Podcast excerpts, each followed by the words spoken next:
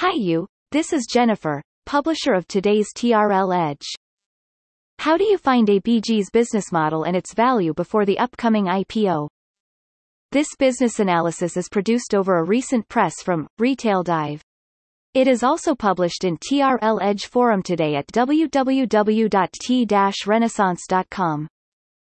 With deep background of private equities funding and in-house merge and acquisition expertise part of routine operations, the cutting-edge brands IP assets portfolio business Authentic Brands Group is unique in the U.S. retail market, though Li & Fung's Global Brands Group, member of Fung Group, may be a close benchmark. Buying up brands from bankruptcy is a far cheaper option than building one from the ground up. Think about those premium brands today that just popped into your mind and how many years it took to get them there. ABG licenses the purchased brands to partners who manufacture the products and retail them at a fixed percentage which is mostly at a double-digit level which makes itself a highly profitable business in high growth. Not many can achieve this, though luxury brands groups like LVMH and L'Oreal, etc. can be closer to ABG's financial performance in an apple-to-apple comparison. Furthermore, since the last year's joint merge and acquisition of Brooks Brothers with commercial real estate powerhouse Simon Property Group, ABG would push its own band's IP-empowered products to sell in JCPenney as a default channel to both, after Simon acquired the latter the last year. Reference of previous TRL Edge publication who has bought out Brooks Brothers in 2020 and why?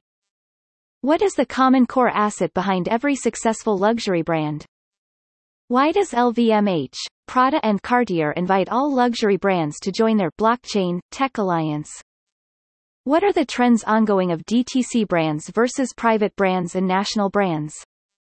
Here comes more analysis in TRL Edge Forum upon the same topic on the May 27, 2021. Authentic Brands Group shows a direction to brands of reborn, if with unique icons, long stories in business if you look at its portfolio.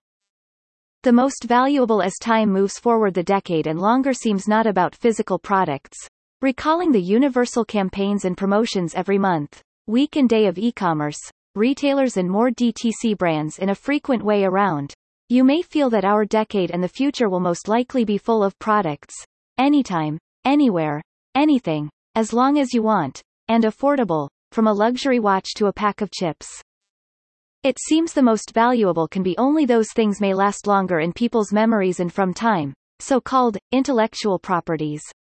A good IP is built upon time and H. I story, upon spirits, uniqueness, upon special moments, emotional links with people along the time.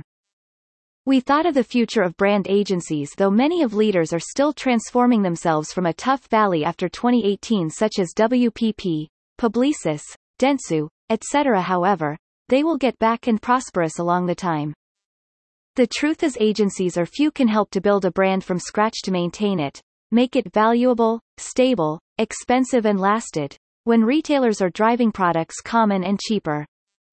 Reference of previous TRL Edge publication have you seen a more digital and agile WPP to come followed Mark Read's recent presentation? What else may you read from JP Morgan Chase, media contract to WPP, Dentsu? WPP, Publicis, S4 Capital. What is the difference on their strategies to new growth?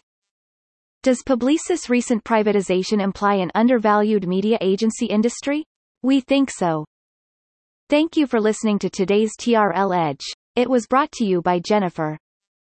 Simply search any keyword to discover more hands-on business analysis around such topic and get inspired. Only at TRL Edge Forum. If you are interested to discover how to sell or expand business to China, or grow better from where as it is in China, simply search T Renaissance Inc. on LinkedIn and follow us, or visit www.t-renaissance.com for the latest insights and advice.